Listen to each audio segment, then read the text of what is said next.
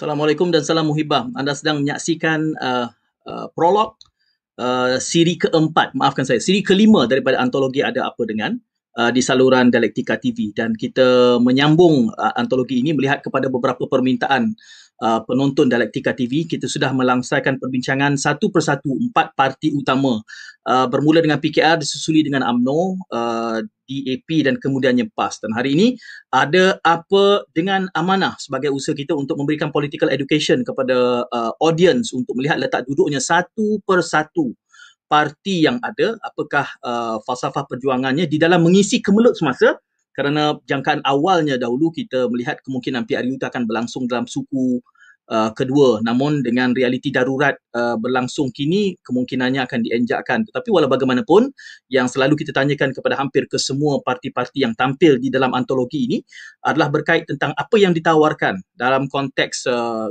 kemelut hari ini bercakap tentang jajaran baru tentang beberapa option yang ada dalam realiti darurat dan dalam realiti PKP yang ada. Dan uh, di awal um, tahun 2021 ini kami uh, melakukan uh, culaan secara digital dengan uh, platform yang kami bangunkan iaitu di Sentina dan saya kongsikan sekali lagi ini dapatannya uh, di mana kebanyakan parti dan kita tahu kemelut di awal tahun 2021 ini banyak berkait tentang uh, dan Bersatu. Justru kedudukannya mendapat persepsi yang negatif. Dan telah pun kita ulas uh, beberapa uh, minggu dalam tempoh dua minggu yang lalu. Dan menariknya kerana di awal tahun ini uh, Amanah masih mendapat uh, persepsi ataupun uh, pointers yang positif 44.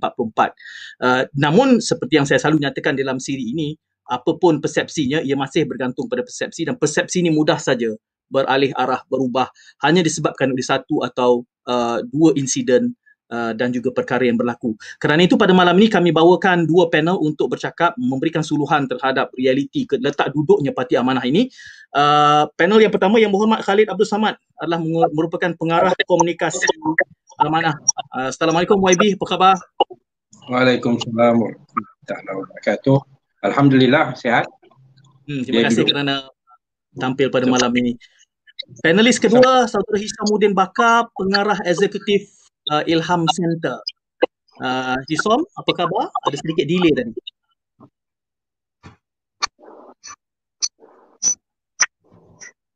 Hisom? Baik, Alhamdulillah.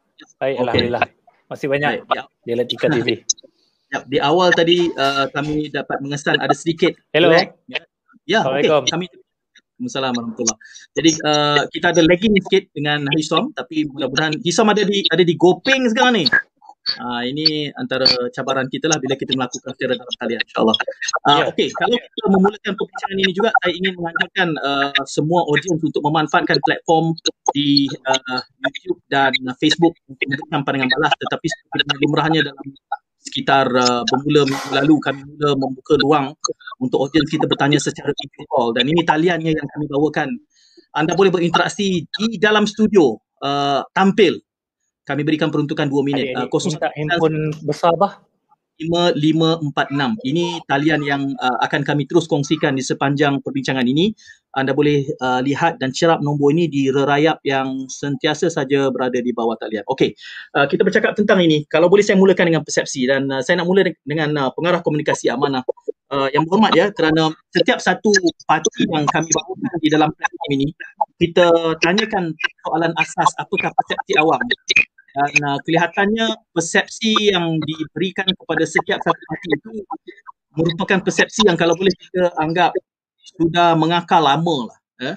Termasuk juga apa yang dianggap uh, persepsi terhadap amanah dan saya kongsikan ini pandangan awam uh, yang mem- yang mewajahkan uh, amanah itu. Ada yang mengatakan ianya merupakan serpihan PAS dan ada yang menganggapnya sebagai alat DAP. Dan kita akui ini adalah persepsi yang sebenarnya semua orang dah dengar, semua orang dah tahu. Tapi bila kita tanya dalam minggu lepas pun, itu juga masih kekal sebagai persepsi.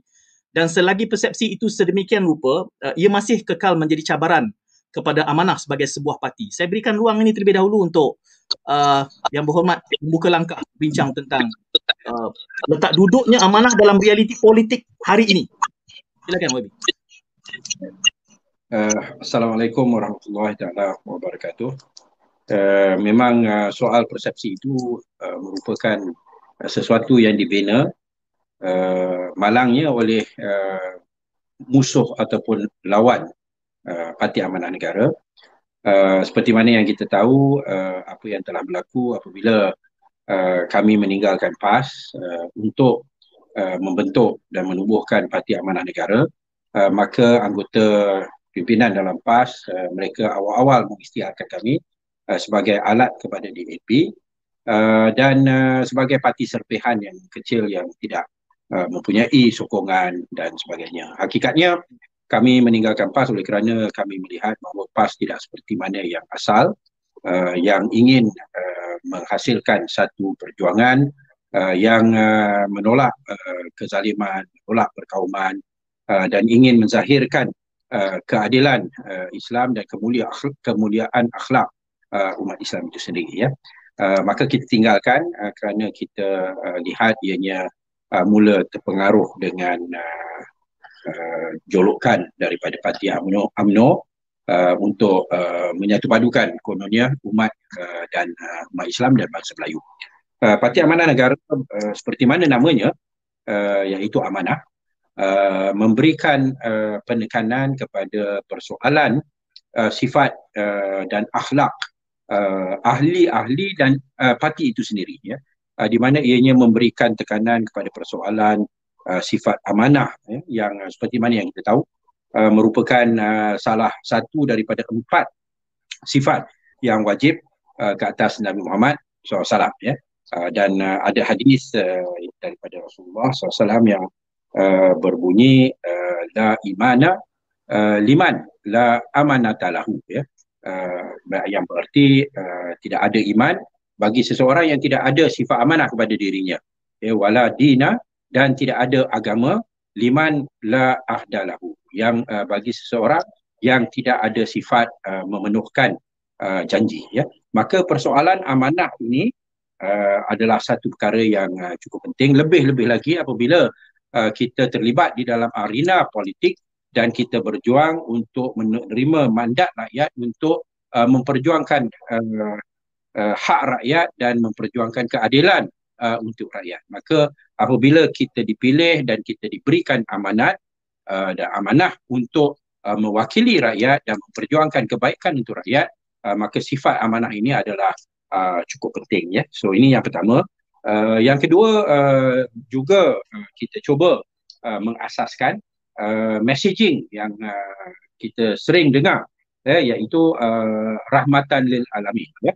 Uh, ini kita ambil daripada iaitu rahmat uh, bagi uh, seluruh alam yang kita ambil daripada ayat Al-Quran uh, di mana uh, apa ni Allah Subhanahu Wa Taala telah menjelaskan uh, kepada Rasulullah SAW bahawa baginda SAW uh, diutuskan uh, semata-mata untuk uh, sebagai uh, rahmat uh, kepada uh, seluruh alam ya. Wa ma arsalnaka illa rahmatan lil alamin. Ya rahmat bagi seluruh alam ini maknanya uh, perjuangan kita adalah satu perjuangan yang ingin uh, mendatangkan kebaikan yang mendatangkan manfaat uh, kepada semua ya. Iaitu manusia uh, dan juga uh, segala uh, ciptaan Allah Subhanahu taala termasuklah uh, alam sekitar dan sebagainya dan ini adalah uh, sebahagian daripada tuntutan uh, keadilan ya.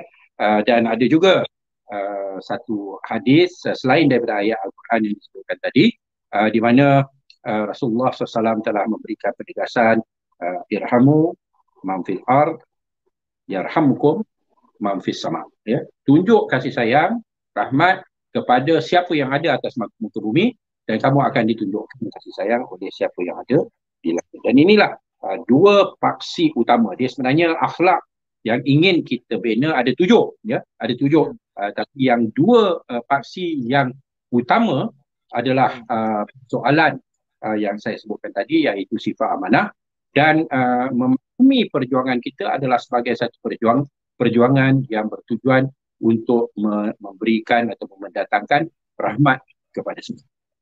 Ya. Itu ni. Um, ya, uh, Hisom tadi terkeluar seketika dari studio. Saya harap um, internet kita akan membenarkan kita berinteraksi dengan baik bersama Hisom. Sebagai Ilham Center, uh, pengarah eksekutifnya, uh, tentu Ilham Center sudah mencerap persepsi tertentu awam terhadap amanah ini dan juga realiti letak duduknya amanah di dalam kemelut politik hari ini. Saya berikan kepada Hisom.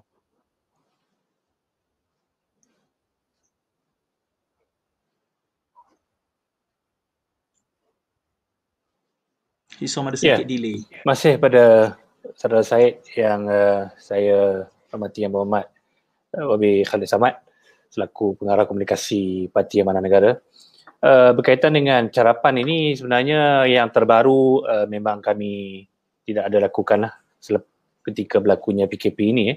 Tetapi uh, apa yang data yang kami ada ialah berakhir pada Ogos 2020 yang lepas iaitu yeah. mana kami mengadakan uh, kajian di Perak eh, terhadap uh, ada enam parlimen yang kita membuat uh, cerapan berhubung dengan persepsi uh, hmm. pengundi Melayu di Perak berkaitan dengan parti-parti politik yang berada yeah. di negeri berkenaan.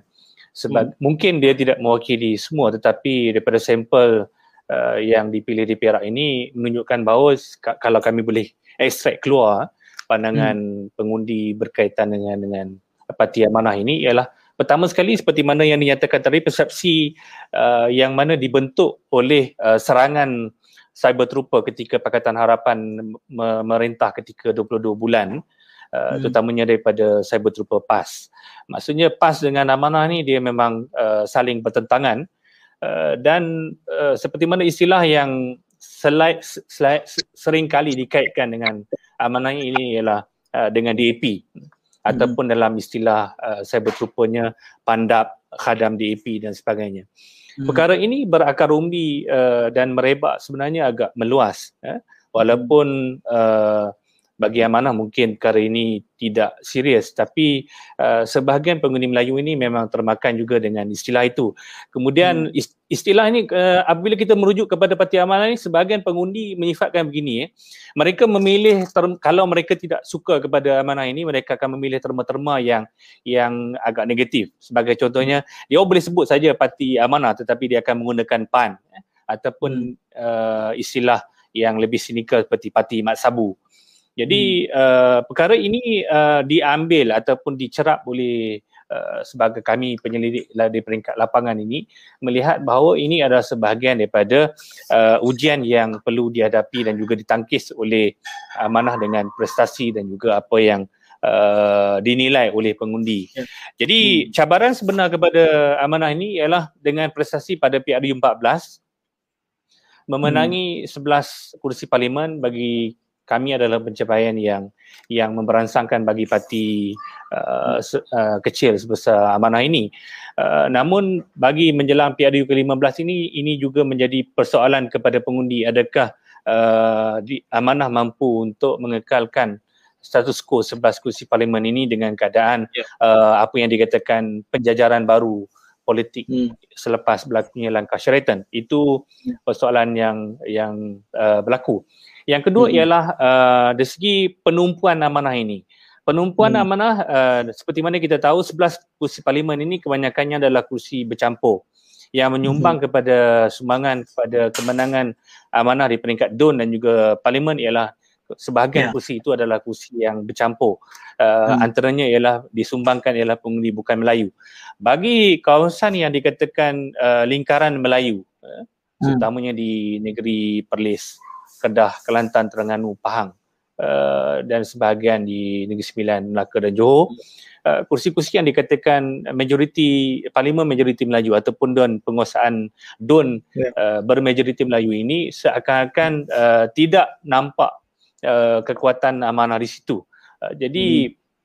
bagaimana strategi uh, pada pandangan uh, masyarakat awam ialah seakan-akan amanah bergantung kepada menumpukan strategi mereka di kawasan hmm. bercampur. Sebaliknya okay. agak uh, ketinggalan di kawasan yang dikatakan majoriti Melayu. Yang mana yeah. seperti mana kita tahu niche amanah ini dia agak uh, associate ataupun dikaitkan juga dengan serpihan PAS. Jadi mm-hmm. uh, market share uh, amanah juga adalah sebahagiannya adalah dikongsi dengan hmm. kawasan yang dikatakan Melayu. Jadi uh, dengan penjajaran politik ini bagaimana strategi amanah ini juga dinilai oleh uh, awam bagaimana uh, amanah perlu untuk uh, yeah. menangani isu-isu di kawasan Melayu ataupun menumpukan di kawasan bercampur yang mungkin ada possibility untuk menang lebih tinggi. Jadi yeah. itu komen saya untuk pusingan pertama. Ya, uh, sejajar dengan apa yang kita bicarakan di awal ini, Rajani sudah memberikan komennya. Uh, naratif yang jadi beban pada amanah perlu ditangani adalah soal ianya dikaitkan sebagai khatam DAP. Itu sudah pun dibicarakan awal sepintas lalu kepada yang berhormat. Tetapi apa yang diungkitkan oleh uh, Hisom itu juga saya rasa perlu kita berikan sedikit pencerahan soal uh, peluang amanah di dalam PRU yang akan datang ini. Dengan jajaran yang ada ini. Jadi sebagai pengarah komunikasi uh, amanah, saya kaitkan juga dengan uh, pandangan Rajani walaupun dia tanyakan kepada Hifamuddin. Dia kata apakah peluang amanah untuk uh, mempengaruhi kerusi di pantai timur yang dikuasai oleh PAS kini. Jadi itu Rajani dua kali berminat dia betul dengan amanah ni. Sila YB. Hey, baik. Uh, sebelum saya jawab soalan itu, saya perlu uh, jelaskan bahawa Shah Alam sebenarnya 80% uh, pengundinya adalah pengundi Melayu eh. 80% eh. Uh, yang mana uh, telah dilakukan uh, persempadanan baru uh, pada pilihan raya 2013 uh, uh, Melayu pengundi Melayu uh, dalam lingkungan 71%. Uh, tetapi pada 2018 dengan persempadanan baru uh, maka uh, pengundi Melayu adalah uh, sampai 80% di mana uh, ramai uh, pengundi lagi yang bukan Melayu seperti di Taman Berkeley telah dipindahkan. Uh, namun begitu kerana mungkin ianya uh, kerana ianya Melayu badan, Melayu yang uh, apa ni yang telah pendedahan dan sebagainya, uh, keputusan uh, pilihan raya memang amat sangat uh, mengejutkan kerana uh, saya punya majoriti uh, telah bertambah daripada uh, 11,000 uh, meningkat ke 33,000 ya. Uh, itu dalam keadaan PAS tidak lagi bersama dengan uh, Pakatan Harapan.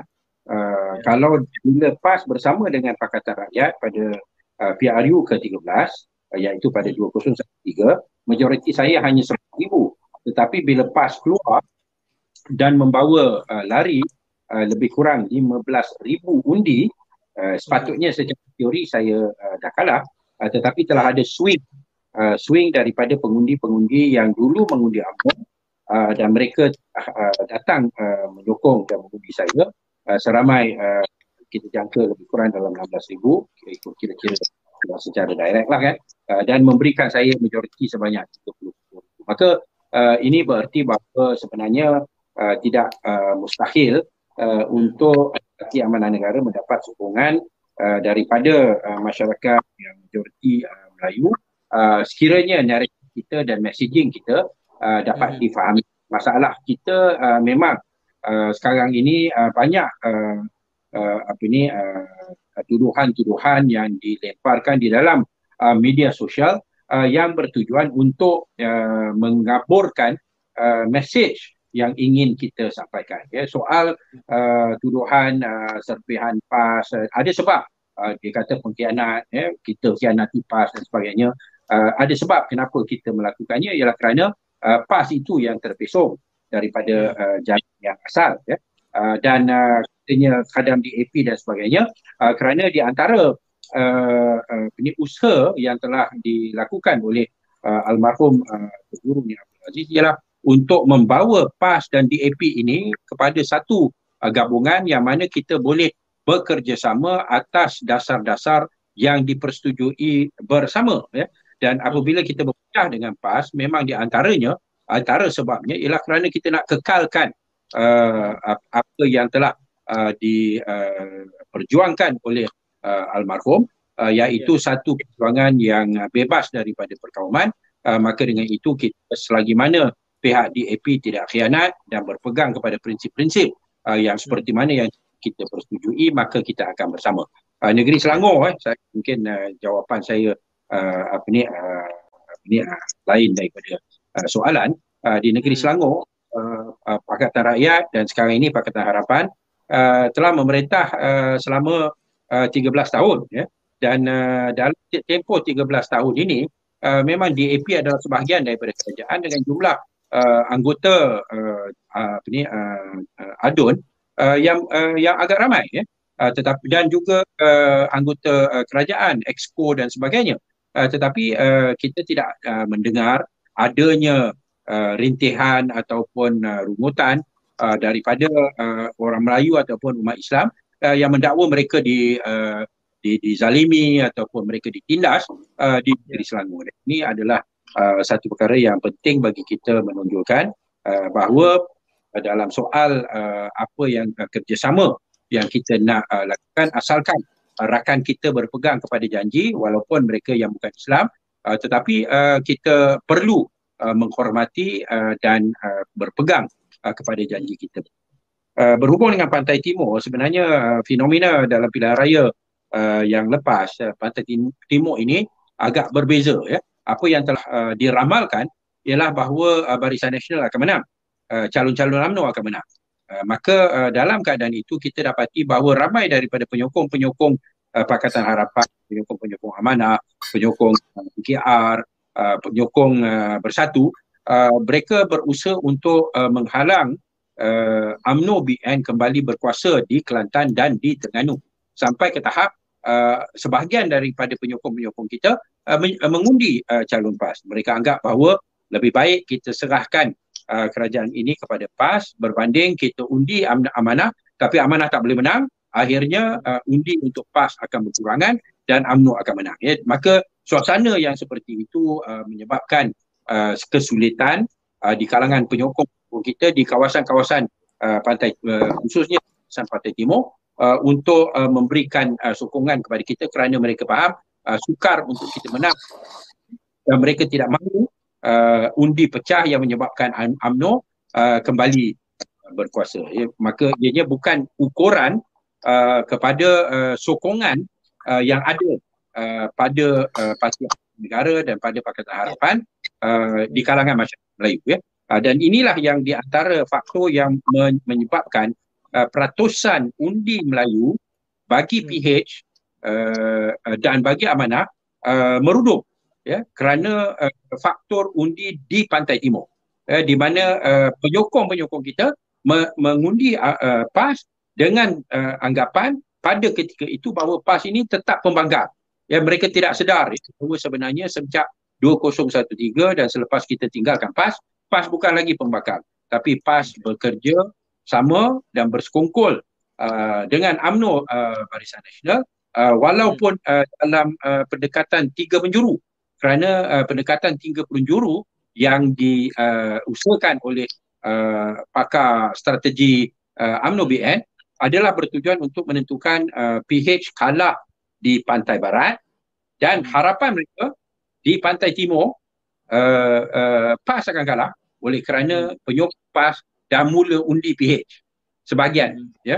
Uh, tetapi uh, ia tidak berdaya ya. Uh, oleh beberapa faktor lah ya uh, lalu bagi saya uh, naratif uh, yang kita bawa dan usaha yang kita uh, perlu teruskan ialah uh, seperti mana yang disebutkan oleh saudara Hisham tadi uh, kita kena tangani uh, cabaran uh, kita kena kenali uh, ni uh, masalah-masalah uh, yang kita hadapi dan uh, usaha supaya uh, dapat dirongkai dan image hmm. yang tepat terhadap amanah uh, dapat ditunjukkan saya rasa uh, prestasi uh, ahli-ahli parlimen dan adu-adu kita uh, di mana tidak ada uh, ahli parlimen uh, yang telah uh, sanat uh, adun ada seorang di Perak uh, hmm. tetapi dari uh, prestasi Parti Amanah Negara uh, dari sudut uh, apa ni berpegang kepada mandat dan amanah hmm. yang telah diberikan kepada mereka uh, saya rasa uh, kita mempunyai satu uh, apa ni uh, rekod yang uh, cemerlang.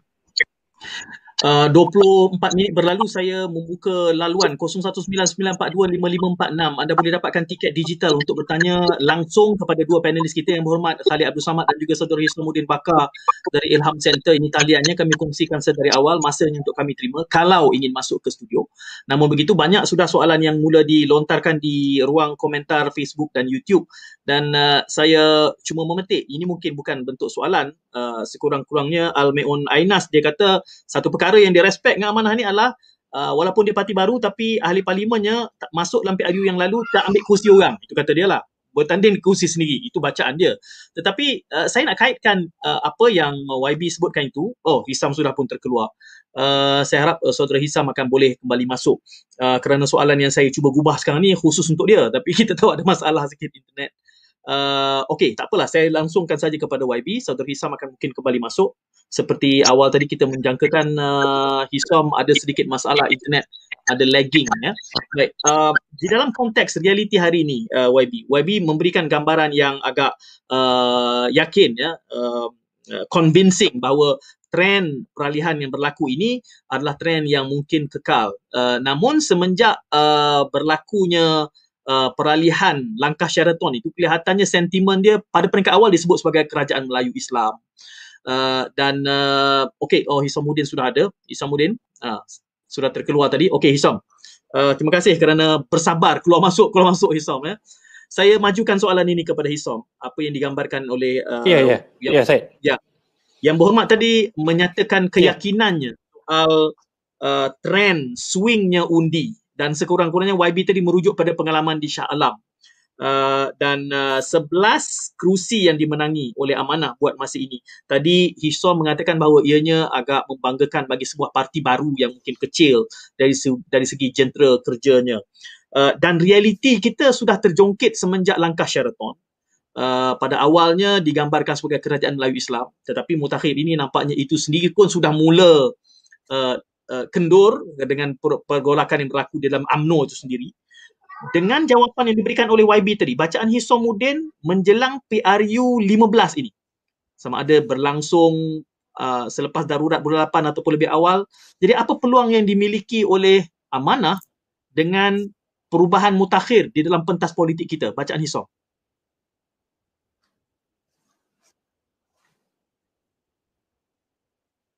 Hisom masih lagi. Baik, uh, terima kasih. Eh. Pertama hmm. sekali, uh, apa yang saya boleh uh, singgung di sini ialah uh, berkenaan dengan peluang boleh menang eh, ataupun winnable uh, position untuk amanah ini. Uh, saya rasa bukan saja kepada amanah tetapi kepada Pakatan Harapan secara blok eh, dan juga blok selain pada Pakatan Harapan sama ada Perikatan Nasional ataupun juga akan menjadi tiga penjuru uh, Barisan Nasional, uh, Perikatan Nasional dan juga Pakatan Harapan. Jadi itu masih lagi uh, dilihat belum ada uh, muktamad eh, bagaimana uh, PRU ke-15 nanti kita ke depan tiga penyuruh ataupun straight fight. Jadi uh, berdasarkan apa yang dilihat ini ini menyebabkan uh, pengundi sebenarnya masih lagi memerhati uh, apakah trend dan juga pola yang akan berlaku.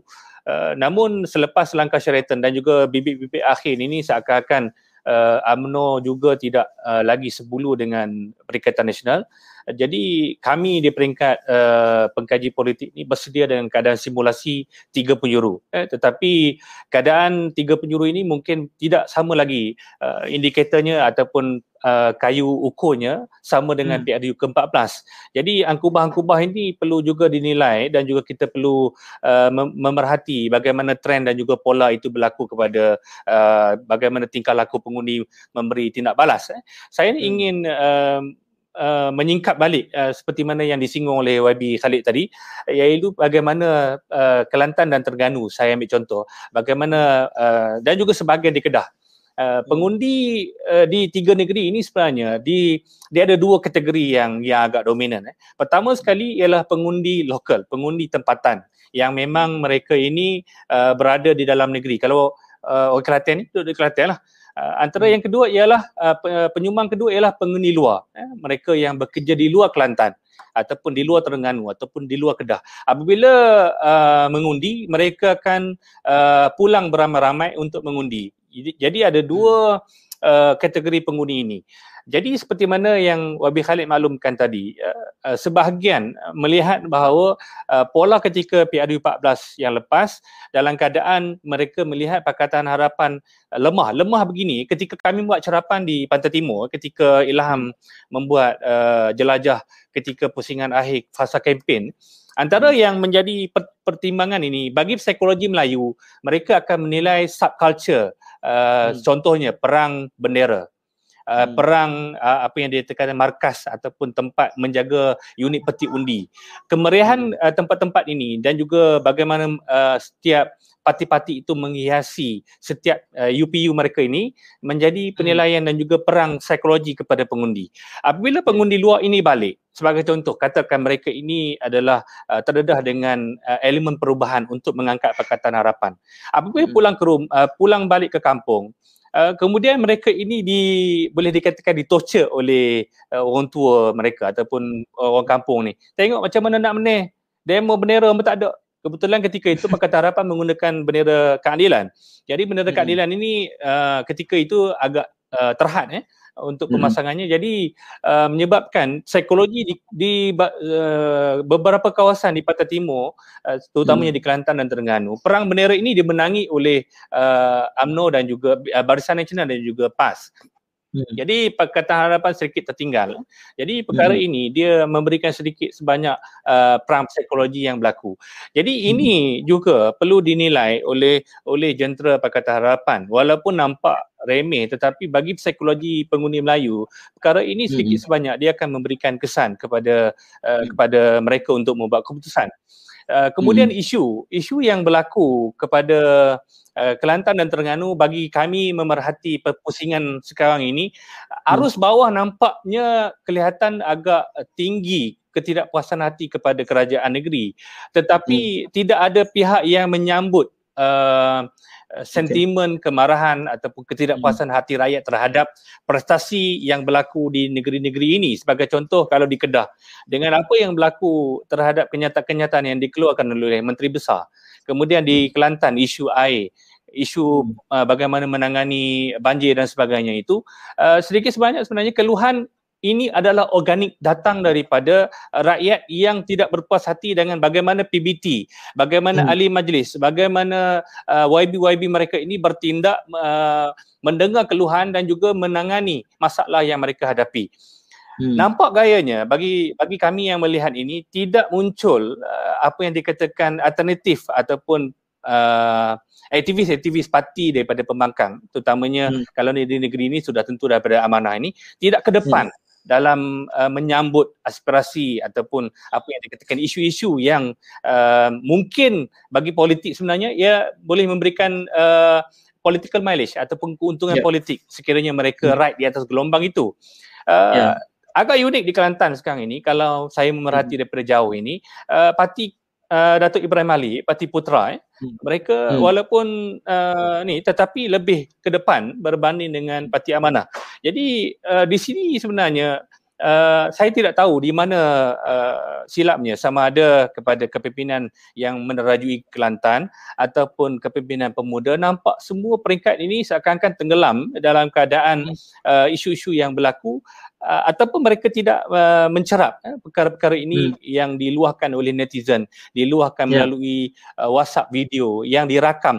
Uh, perkara hmm. organik ini sebenarnya bukan senang eh mereka sanggup untuk merakam wajah mereka dan meluahkan perasaan mereka secara terbuka malah uh, diviralkan dan ditularkan seluruh negara. Jadi hmm. perkara ini kalau mereka tidak mempunyai keazaman politik yang kuat untuk hmm. mereka hmm. menegur pemerintah negeri uh, dan pembangkang nampak gayanya tidak menyambut aspirasi itu yeah. saya rasa ini adalah mungkin juga peluang yang disia-siakan oleh uh, parti pembangkang ataupun terutamanya parti amanah yang juga hmm. mungkin antara uh, uh, ketumbukan yang uh, mengetuai di Kelantan dan Terengganu ya yeah. ya yeah.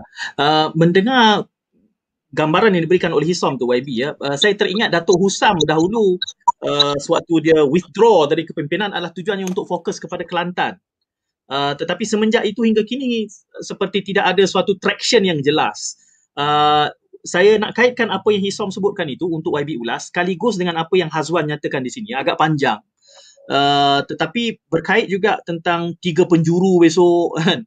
Ini yang itu bolehlah dua penjuru kalau dah jadi tiga penjuru apa ceritanya dan untuk tujuan itu di hujung itu yang saya nak kaitkan. Hazwan kata uh, apa strategi amanah untuk uh, PRU yang akan berlangsung tak lama ni? Uh, jadi saya nak serah pada YB juga mengulas apa yang Kisom sebutkan tadi. Sila YB. Baik. Uh, dalam soal uh, Kelantan dan Terengganu ini memang uh, apa ni uh, dynam, dinamika uh, PAS lawan UMNO sudah begitu lama uh, uh, akar undi ya di dalam masyarakat ya. Uh, maka uh, apabila kita uh, tubuhkan satu parti baru uh, hmm. saya rasa hampir semua parti-parti baru yang ditubuhkan di uh, uh, Kelantan dan di Terengganu uh, selain dari PAS dan dia tak dapat bertahan. Ya. Uh, sama ada uh, uh, apa ni uh, uh, apa itu berjasa uh, dan sebagainya. Ya semua tak boleh bertahan.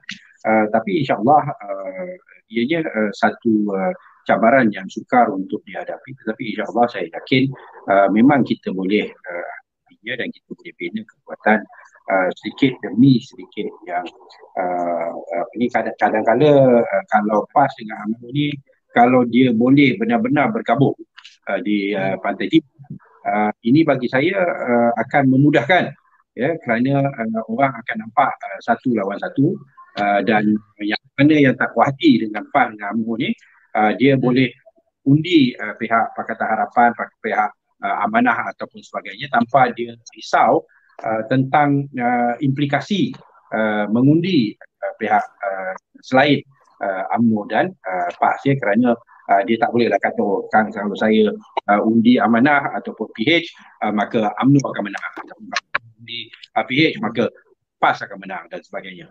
Uh, di Kelantan itu uh, merupakan negeri yang keahlian uh, parti amanah yang teramai ya uh, hmm. di seluruh dunia. Ya.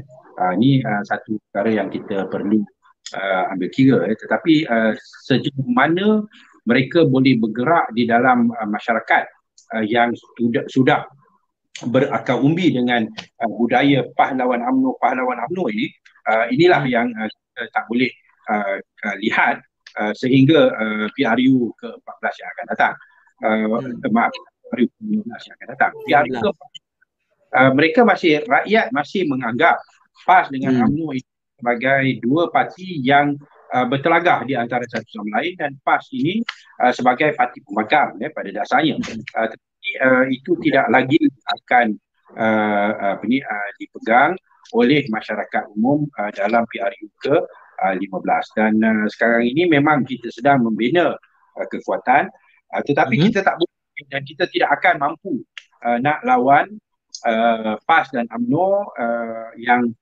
dari segi uh, banyak perkara lah dari segi duitnya, hmm. dari segi uh, benderanya, dari segi uh, apa ni uh, uh, kehe- kehebatan uh, institusi-institusi yang telah pun berakar umbi uh, di yeah. masy- di kalangan masyarakat ya di di hmm. Kelantan dan Selangor hmm. uh, oleh kerana uh, apa ni uh, PAS dan uh, UMNO ini. Uh, hmm. Hanya uh, mungkin kita menganggap dan uh, inilah yang kita letak sebagai uh, kita punya uh, target uh, dalam PRU kelima uh, ada kawasan-kawasan yang tertentu yang kita anggap berpotensi uh, dan kita akan uh, usaha untuk mencapai uh, ini uh, kerusi uh, sulung kita uh, hmm. di Kelantan lebih-lebih lagi di Kelantan uh, dan juga hmm. di Terengganu. Uh, tu saya rasa uh, ada beberapa uh, individu-individu yang telah uh, dan sedang uh, dikenali dan menonjol uh, di uh, Kelantan dan juga di Terengganu. Uh, mereka juga mempunyai uh, reputasi dan identiti yang telah uh, lama uh, uh, di-establish. Uh, maka yeah. insyaAllah itu uh, kita akan dapat bila apa ni uh, uh, mendapat uh, natijah uh, hmm. dan yang dan hasil yang lebih baik uh, apabila yeah. uh, dah nampak bahawa PAH dengan UMNO ni dah memang dah sama je dua kali lima je ya dalam hmm. uh, hal walaupun di Kelantan dan di Terengganu mereka tidak bergabung untuk membentuk uh, kerajaan uh, hmm. uh, uh, tetapi uh, dari segi uh, pendirian mereka uh, di peringkat uh, nasional uh, dan sebagainya hmm. sama ya Haji Hadi penyokong yeah. UMNO yang paling tegar sekarang ini hmm. ada orang boleh katakan ya uh, Muhyiddin tak sempat uh, habis uh, ayat pun uh, dia dah uh, keluar fatwa menyokong ya uh, so inilah hmm perkara-perkara yang kita dapat lihat uh, dan kita haraplah uh, ianya merupakan perkara-perkara yang boleh kita uh, guna pakai untuk membina sokongan. Dari segi uh, mengambil yeah. kesempatan uh, isu-isu dan sebagainya, uh, saya uh, uh, apa ni, uh, saya uh, ni saya uh, ambil kira apa yang uh, Isom uh, sebut. Uh, mm-hmm. Tetapi saya me- menganggap bahawa ada, ya ada, mm-hmm. tapi mungkin tidak sekuat. Ya, kerana mm-hmm. uh, itu PAS dan UMNO pun uh, cukup kuat ya uh, ianya bukan uh, seperti mana uh, negeri-negeri lain uh, di Selangor ya luar biasa ya. di situ hmm. uh, bangkalnya bukan bukan sekadar uh, amanah ataupun PH hmm. Ampu sendiri pun uh, sebagai pembangkang ya uh, pun hmm. uh, uh, apa ni uh, kadang-kala tidak dapat uh, menonjolkan uh, hmm. satu uh, menzahirkan satu naratif uh, yang okay. boleh menggunakan uh, kerajaan uh, PAS oleh mm-hmm. kerana akar umbi yang begitu uh, lama yeah. uh, di asas. Yeah. Tapi kita orang semua faham ya kekuatan mm. uh, dulu adalah atas sebab almarhum uh, Tugu Aziz dan sekarang yeah. ini uh, PAS telah jauh menyimpang. Mm-hmm. Uh, ada soalan yang ada suara wanita bertanya Arlina Afendi. Saya saya akan cari masanya untuk mengangkat pandangan yang dibawakan oleh Arlina Afendi seketika nanti. Cuma saya nak mengekalkan uh, jalan cerita polemik kita daripada minit awal sehingga ke minit ke-40 ini. Hisom, um, yang menariknya adalah YB Khalid membawa satu counter naratif yang berbeza. Kita menganggap bahawa nanti kalau uh, apa PAS bergabung dengan uh, AMNO maka masa depan uh, amanah akan lebih kabur. Tapi sebaliknya uh, YB tadi menyatakan sebenarnya lagi mudah untuk dia identify ke, ke kecelaruan di dalam prinsip. Uh, kalau itu yang saya faham daripada hujah dibawakan oleh YB Khalid tadi. Uh, bagaimana bacaan Hisom apabila counter narrative itu uh, dinyatakan oleh pengarah komunikasi amanah ni apa apa yang tersirat di sebalik itu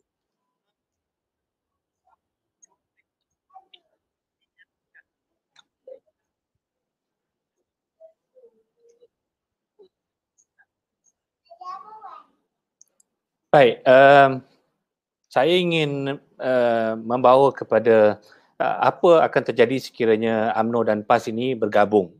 Uh, seperti mana yang kita tahu bahawa gabungan itu ialah muafakat nasional. Katalah muafakat ini uh, berlaku uh, dan juga adakah ini akan menguntungkan Pakatan Harapan ataupun amanah di kursi-kursi uh, lingkaran Melayu terutamanya Kedah, Kelantan, Terengganu dan juga Pahang. Itu juga yang perlu kita lihat dan juga perlu yeah. kaji eh. Uh, tetapi saya uh, berdasarkan apa yang kami temui di lapangan lah. Eh. Saya ambil contoh sampel di Kedah, di Kedah. Hmm. Uh, di Kedah ini uh, berdasarkan uh, carapan kami sebenarnya pengundi AMNO dan juga PAS ini mereka tidak boleh duduk sekali eh mereka tidak boleh berkompromi termasuk juga antara Bersatu dan juga AMNO. Jadi hmm. uh, elemen ini sebenarnya di peringkat akar umbi agak tajam eh, kalau di peringkat cawangan dan juga bahagian ataupun kawasan.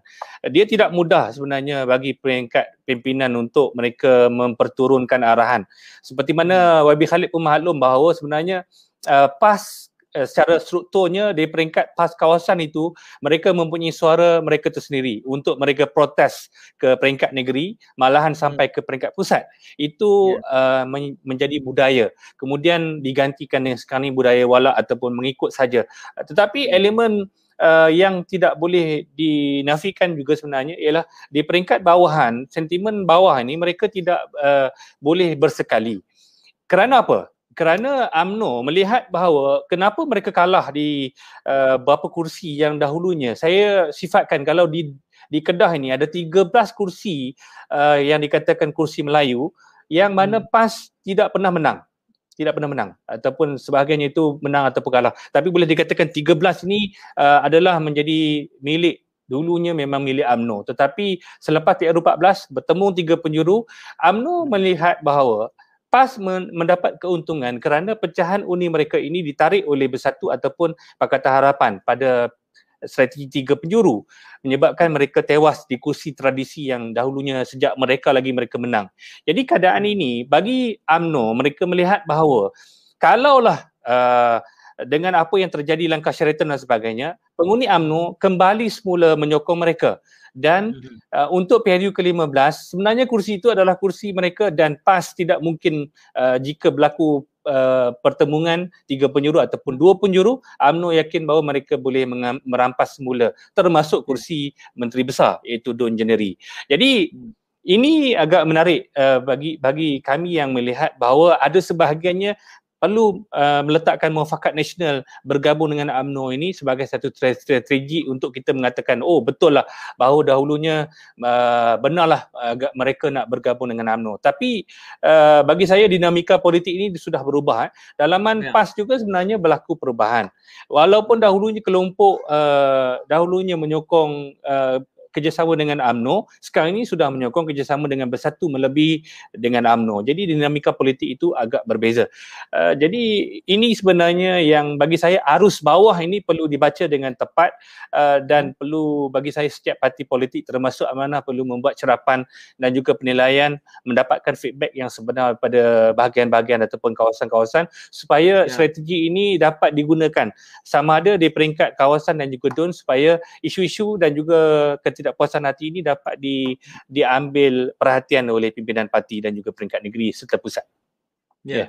YB ya, um, uh, YB banyak menyebutkan soal messaging, messaging dan saya kira itu memang uh, merupakan tugas hakiki lah pengarah komunikasi. Tetapi kita juga memahami bahawa di dalam kompleksiti option politik yang ada hari ini, uh, kita harus membezakan mereka yang memahami congak politik yang sifat taktikal uh, mungkin masyarakat urban uh, justru Shah Alam itu uh, uh, YB agak menguasai ya. Kerana uh, bagaimana kita mengartikulasikan strategi itu di peringkat itu lain. Tetapi di peringkat yang lebih uh, organik di bawahan itu uh, hujah soal jajaran-jajaran ini dia kompleks ini. Uh, kerana di mata mereka melihat eh ini semua orang Islam. Ya kan jadi apa, apa strateginya untuk menyampaikan uh,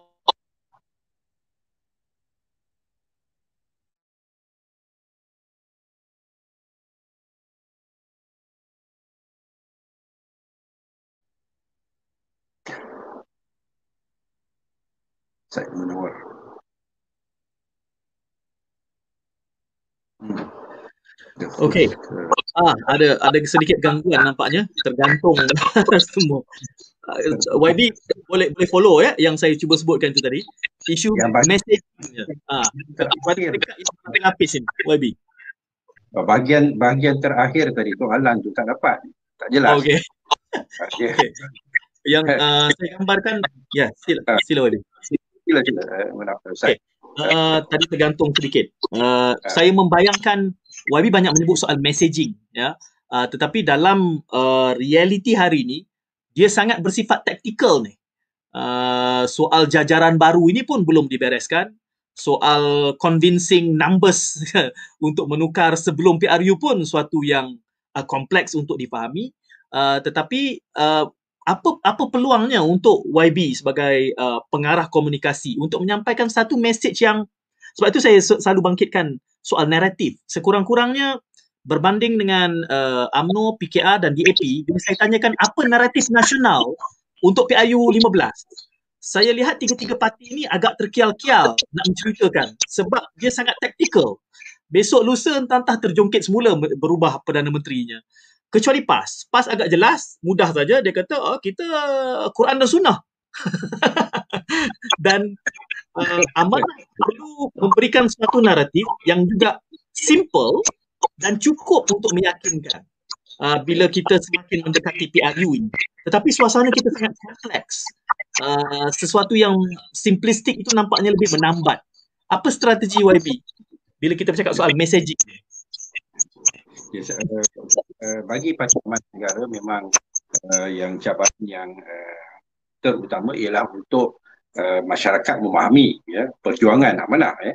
Uh, kerana seperti mana yang kita sebutkan awal-awal tadi uh, daripada awal sejak uh, penubuhan uh, Parti Amanah Negara messagingnya telah uh, sering di, uh, di di apa ni di dikelirukan oleh pihak lawan eh, melalui uh, uh, apa ni uh, label-label tuduhan-tuduhan dan sebagainya. Lalu apa yang kita uh, akan tumpukan sekarang ini ialah untuk menentukan bahawa uh, masyarakat umum faham kenapa uh, apa itu Parti Amanah Negara, apa dia punya perjuangan, dasar-dasar perjuangannya dan uh, prinsip-prinsip yang ia uh, ingin uh, laksanakan ya.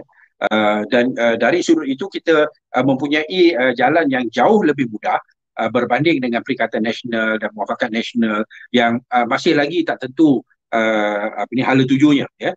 Sama ada uh, mereka akan turun sebagai muafakat nasional ataupun sebagai uh, perikatan nasional ataupun sebagai uh, barisan nasional dan sebagainya. Tetapi bagi Parti Amanah Negara uh, kita punya uh, pegangan adalah uh, uh, tetap uh, dan kita istiqamah uh, dengan uh, kita bersama dengan uh, Pakatan Harapan.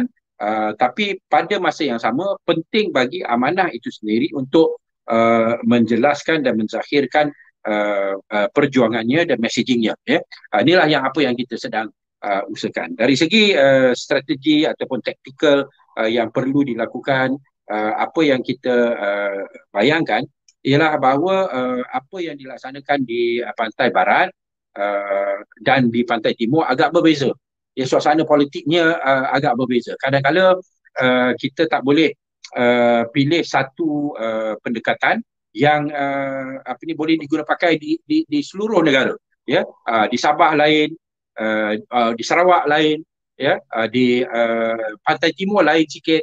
Uh, di uh, Kedah uh, mungkin boleh dikategorikan hampir sama dengan uh, pantai timur. Di uh, apa ni di uh, pantai barat uh, lebih-lebih lagi di kawasan seperti negeri seperti Selangor uh, jauh berbeza dengan uh, mungkin uh, apa ni uh, apa ni uh, di Kelantan dan di uh, Terengganu dan sebagainya. Lalu benda ni uh, dari segi dia punya uh, actual ataupun uh, strategi ataupun taktik yang uh, uh, tepat pada ketika itu ianya akan ditentukan uh, apabila uh, uh, semakin jelas apa yang akan dilakukan oleh pihak uh, lawan sama ada ianya uh, dua penjuru sama ada ianya uh, tiga penjuru uh, dan dan sebagainya tetapi uh, bagi uh, amanah nak uh, kukuhkan parti, nak kukuhkan Pakatan Harapan, nak kukuhkan uh, pembangkang melalui uh, pendekatan Grand Coalition dengan uh, penegasan terhadap persoalan uh, perpaduan, keadilan, uh, ketelusan, keamanahan dan sebagainya uh, adalah uh, kita punya uh, main uh, apa ni uh, messaging uh, yang kita akan bawa dan kita yakin uh, bahawa uh, rakyat pun dah naik fed up dah dengan corak politik uh, uh, lompat dan politik khianat uh, yang telah uh, menjerumuskan uh, negara kita dalam uh, keadaan uh, yang uh, amat uh, apa ni uh, menyedihkan.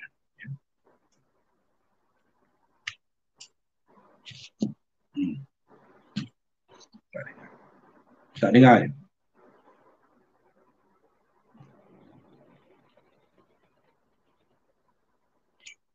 Hmm. Okey, uh, Amir Farid ni, walaupun kita dah 52 minit bersidang, eh, tapi soalan ini ditanya semula ni. Tadi YB ada menyebut ya. soal uh, PAS itu kelihatannya sudah melencong daripada landasan sebenar. Kalau dengan kata mudahnya cuba menjawab Amir Farid ini bagaimana? Apa bezanya amanah dengan PAS ini? YB. Uh, PAS menjadikan perjuangan politik ini perjuangan akidah. Ya. Semata-mata. Dan oleh kerana akidah yang sama, maka bersatu ya hmm. sama ada dengan, dengan AMNO bersama dengan uh, apa ni uh, parti bersatu. Uh, tanpa mengambil kira bahawa Islam ini adalah lebih daripada akidah. Ya Islam ini adalah akidah adalah syariat dan adalah akhlak. Dan kalau kita ambil dia apa yang dikatakan oleh uh, apa ni uh, ulama yang kabar uh, Ibn Qayyim al-Jauzi dia pernah uh, menulis uh, ad-dinu kulluhu khuluq agama ni keseluruhannya adalah akhlak. Faman faqaqa fi khuluq faqaqa fi din.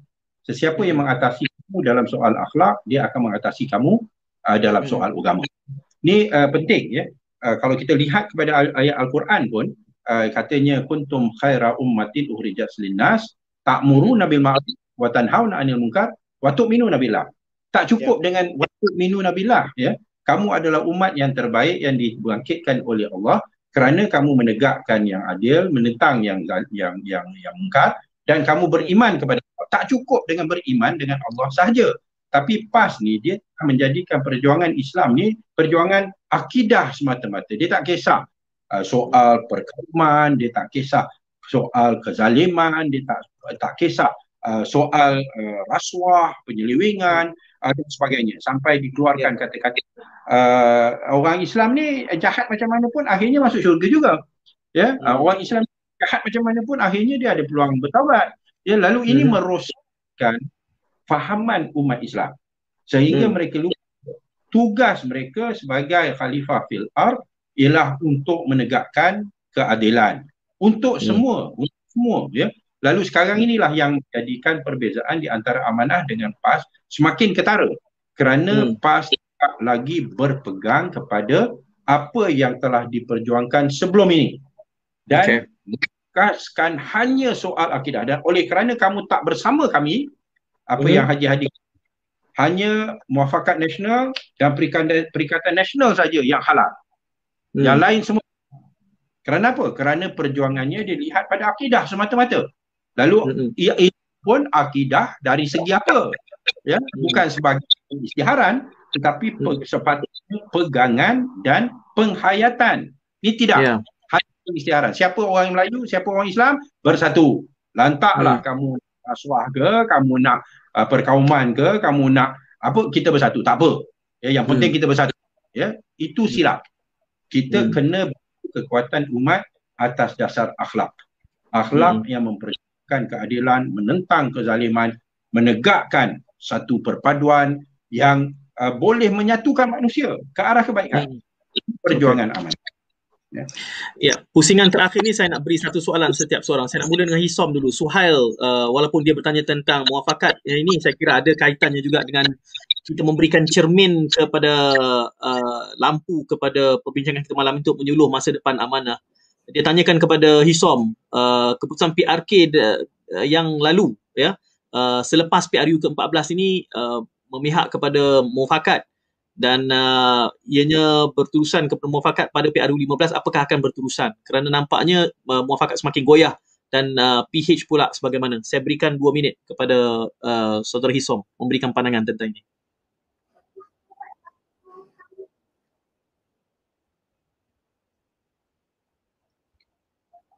Baik, uh, menjawab soalan berhubung dengan status muafakat nasional ni bagi saya ini bergantung kepada UMNO dan juga PAS lah.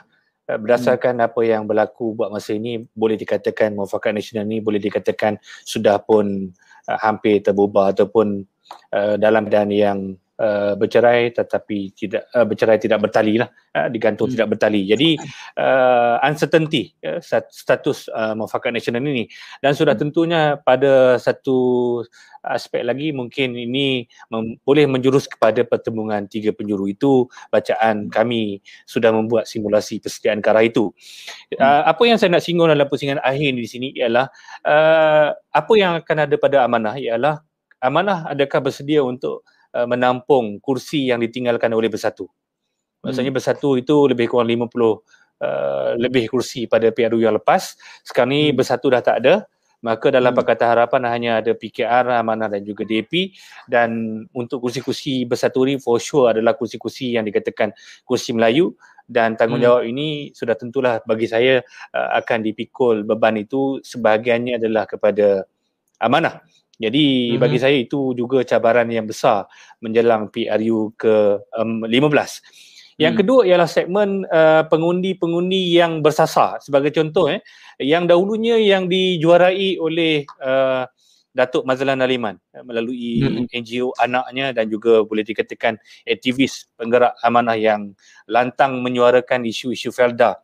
Saya nampak hmm. isu Felda buat masa ini tidak lagi disentuh ataupun disinggung oleh amanah hmm. maupun Pakatan Harapan secara hmm. jelas. Eh?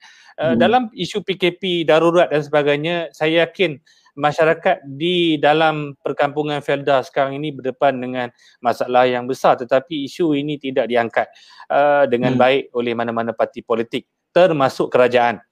Jadi hmm. kerajaan ini kalau disinggung mereka kalau kami membuat cerapan kepada pengundi di Felda mereka lebih menghargai menteri ketika di bawah pimpinan AMNO selepas Pakatan hmm. Harapan di bawah uh, Datuk uh, Azmin Ali sekalipun uh, Felda tidak tidak diberikan uh, penumpuan yang lebih lebih khusus uh, janji-janji hmm. Pakatan Harapan gagal ditunaikan jadi memberikan sedikit liability kepada Pakatan Harapan hmm. untuk mereka memenangi kembali harapan yang dahulunya 26 kursi parlimen jatuh kepada Pakatan Harapan ataupun jatuh hmm. kepada pembangkang. Ya, maksudnya UMNO hmm. hilang penguasaan 26 daripada 52 antara pencapaian hmm. terbaik uh, parlimen yeah. yang uh, jatuh. Eh. Itu segmen hmm. yang lebih khusus iaitu uh, Felda hmm. kerana uh, Felda ada 56 kursi parlimen di dalamnya. Segmen hmm. yang kedua ialah yang di, selalu disinggung oleh parti politik tetapi gagal untuk uh, mereka address dengan baik iaitu pengundi muda.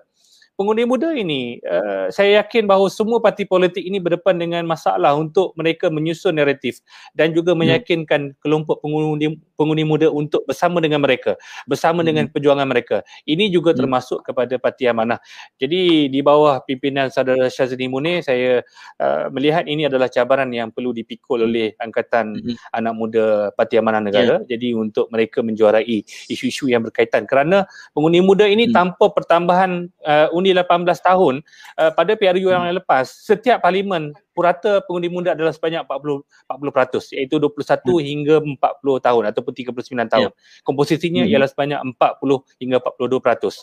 Jadi yang hmm. Uh, ketiganya ialah segmen yang lebih spesifik juga ialah pengundi wanita. Ini kelompok yang hmm. besar tetapi hmm. saya yakin bahawa ini adalah cabaran juga yang dihadapi tetapi okay. uh, dua parti Melayu iaitu AMNO dan juga PAS nampak lebih ke depan. Muslimat dan juga wanita mereka lebih lebih hmm. nampak ke depan tetapi hmm. ini juga cabaran kepada parti parti amanah bagaimana ya. uh, mereka untuk menyusun uh, formula kemenangan seperti mana saya singgung tadi uh, pertama ya. sekali uh, cabaran untuk menangani kursi yang ditinggalkan oleh bersatu dan hmm. undi spesifik berkaitan dengan Felda, Belia ya. dan wanita. Jadi saya tinggalkan hmm. forum di sini.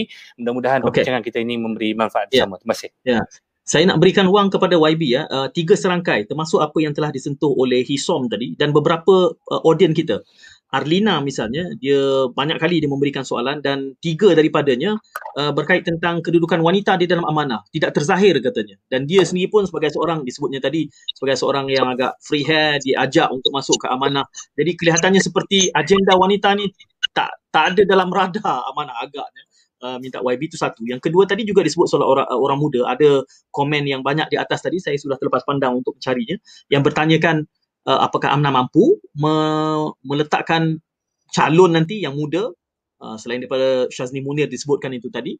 Dan yang ketiga ini uh, tiga serangkai ini saya gabungkan untuk uh, YB berikan komen balas iaitu respon amanah terhadap Datuk Seri Mukhris yang mengatakan untuk PIU 15 ini nak tanding nak guna bendera amanah. Uh, jadi ini uh, tiga serangkai ini saya berikan sedikit masa untuk uh, YB untuk kita landing lah YB ya. Bincangan tentang ada apa pada malam. Silakan YB. Baik, baik. Terima kasih. Uh, saya rasa yang uh, apa yang disebutkan sebagai cabaran yang dihadapi oleh Amanah uh, sememangnya memang dihadapi oleh semua uh, parti-parti politik ya. Uh, sama ada yang seperti mana yang Isong sebut uh, tentang uh, Felda, tentang uh, pengundi muda, tentang uh, wanita. Ya. Uh, ini semua memang uh, semua parti politik uh, sedang berusaha untuk uh, mendapatkan sokongan daripada sektor-sektor ini. Uh, walaupun dia akuilah bahawa kehilangan uh, apa ni mazhab iman uh, bukan kerana dia tidak lagi bersama dengan kita, dia masih lagi uh, bersama dengan uh, Parti Amanah Negara, uh, tetapi oleh kerana mungkin uh, apabila telah uh, jatuh kerajaan, dia dapati bahawa semua saluran-saluran yang telah uh, dan sedang dimanfaatkan uh, sebelum itu uh, semasa kita hmm. dalam kerajaan pun ditutup rapat ya uh, dan uh, menimbulkan berbagai masalah bagi dirinya maka dia uh, mengambil masa sedikit untuk nak uh, mungkin nak, nak nak menyesuaikan diri dengan uh, realiti yang baru ini uh, dan uh, harus kerana uh, di antaranya juga punya PKP dan sebagainya. Segi mendapatkan sokongan uh, di muda usaha untuk mendapatkan sokongan uh, daripada uh, wanita memang uh, sedang uh, diusahakan dengan, uh, dengan segigih yang mungkin dalam suasana yang ada sekarang. Uh, seperti mana yang kita tahu uh, anak uh, bukan sekadar mempunyai uh, apa, ini, apa yang dikatakan sebagai angkatan uh, wanita uh, negara iaitu awan. Uh, kita juga ada uh, wardah ataupun uh, angkatan uh, wanita muda uh, Parti Amanah Negara. Uh, mana ada uh, sekarang ini daripada asalnya 30 tahun ke bawah, sekarang ini dah 35 uh, tahun ke ya. bawah. Jadi uh, menunjukkan bahawa memang kita serius bukan sekadar adanya maknanya uh, uh, sayap wanita tu ada dua kategori. Yang wanita hmm. yang telah uh, lebih uh, berusia, lebih berpengalaman uh, dan sebagainya dan juga ada yang wanita muda yang uh, 35 tahun ke bawah. Dan ini uh, memang uh, sedang digerakkan uh, yeah. tetapi seperti yang kita tahulah uh, hmm. apa ni impactnya dan uh, apa ni uh, dia punya visibility uh, yeah. mungkin uh, nampak sangat ya tapi uh, kita tahu bahawa uh, Aiman Atira adalah uh, senator uh, dia sebagai ketua Angkatan Wanita uh, Parti Amanah hmm. Negara uh, hmm. dia sebagai yang terlantik lalu berarti bahawa memang kita berikan uh, kedudukan hmm. kepada uh, kepimpinan wanita yang yeah. untuk banyak uh, peringkat uh, antara peringkat uh, nasional. Begitu juga yeah. uh, uh, yang berhormat uh, Dr. Siti Maria uh, Mahmud dan beberapa lagi uh, adun-adun wanita yang ada di uh, Johor dan uh, negeri-negeri yang lain uh, mereka juga uh, diberikan kedudukan uh, dan tempat di dalam Parti Amanah Negara hanya uh, visibility-nya uh, agak uh, tidak uh, begitu menonjol lagi uh, tetapi hmm. uh, di negeri Selangor uh, Dr. Siti Maria adalah sebagai exco ya. Uh, hmm. dalam soal uh, uh, apa ni uh, usaha untuk nak balik uh, kerusi-kerusi Felda ini memanglah uh, ianya satu uh, cabaran dan memang uh, daripada dulu lagi lah uh, ianya hmm. memang uh, perkara yang uh, sukar uh, tetapi uh, uh, usaha tetap uh, insyaAllah dijalankan yeah. uh, dari segi kerusi-kerusi uh, bersatu yang 52 uh, kerusi uh, insyaAllah uh, kita belum lagi selesaikan uh, bincang untuk agihan uh, kerusi tetapi yeah. di semua kerusi-kerusi itu uh, Parti hmm. Amanah Negara dan insyaAllah bersedialah hmm. untuk uh, uh, ini mengambil alih sekiranya itulah yeah. apa yang diputuskan. Berhubung dengan hmm. kenyataan Datuk Seri Mukhriz, uh, kalau uh, Mukhriz nak, nak, nak bertanding, kalau pejuang uh, tidak dapat didaftarkan, uh, maka hmm. bagi Parti Amanah Negara, uh, setahu saya, uh, tidak ada uh, perbincangan yang khusus, uh, tetapi hmm. semangat uh, dalam amanah yang bersifat inklusif, yang bersifat muafakat, yang bersifat hmm. uh, uh, kerjasama dan uh, perpaduan uh, ianya hmm. uh, merupakan satu perkara yang uh, akan diberikan uh, pertimbangan ya. dan uh, saya rasa saya sendiri cenderunglah uh, kepada hmm. penerima uh, mereka ya. uh, kerana uh, hakikat bahawa parti pejuang itu tidak didaftarkan uh, menunjukkan hmm. bahawa ianya uh, mempunyai uh, pengaruh, pengaruh dan yeah. potensi uh, untuk uh, mendapatkan uh, sokongan dan masyarakat. Ya. Kalau tidak, yeah. awal-awal dia orang dah daftarkan. Ya, hmm. Allah hmm. Ya, uh, saya kira uh, di dalam banyak perbincangan kami di dialektika ini kita tidak konklusif kerana perbincangannya bersifat modular. Kita sentiasa saja boleh revisit khususnya nanti menjelang semakin hampir dengan PRU tentulah ada elemen taktikal yang perlu kita polemikkan, pahami dan juga cermati. Jadi sekaligus saya ucapkan terima kasih kepada YB dan juga saudara Hisom uh, sekurang-kurangnya di sana sini ada na- counter naratif yang menarik untuk kami telaah dan kita akan kembangkan lagi untuk sesi-sesi modular yang akan datang. Terima kasih kepada semua penonton dan banyak soalan yang tidak sempat kita tangani. Jangan lupa untuk uh, mengikuti kami besok. Uh, ini untuk ini adalah susulan daripada uh, anekdot pada Sabtu lalu. Kami mengadakan satu anekdot susulan baca tingkah pimpinan AMNO. Susulan malam esok Datuk Muhammad Razlan Rafi dan Datuk Irwan Rizal akan bercakap tentang memaham ya uh, kerana katanya ada tiga jalur ada lima jalur kita tak tahu berapa school of thought di dalam UMNO hari ini uh, pada Sabtu lalu kami bawakan Bastin On dan juga Tun Faisal. Ada yang mengatakan oh ini tak cukup. Dua orang ni tak konklusif. Uh, jadi kita bawa lagi dua. Uh, itulah pendekatan kita supaya biar semua orang boleh bebas untuk berbeza pandangan dan kita dengar. Yang penting kita ada kesabaran dan keberanian untuk dengar sebelum kita mengambil sikap untuk menerima atau menolak uh, sesiapa saja. Jadi itu hasrat kami. Sekali lagi terima kasih YB, terima kasih Hisom, terima kasih kepada semua dan uh, minta kepada YB dan Hisom untuk kekal uh, di talian ini. Kita nak minum teh secara maya. kepada semua kita jumpa lagi. Assalamualaikum. Thank you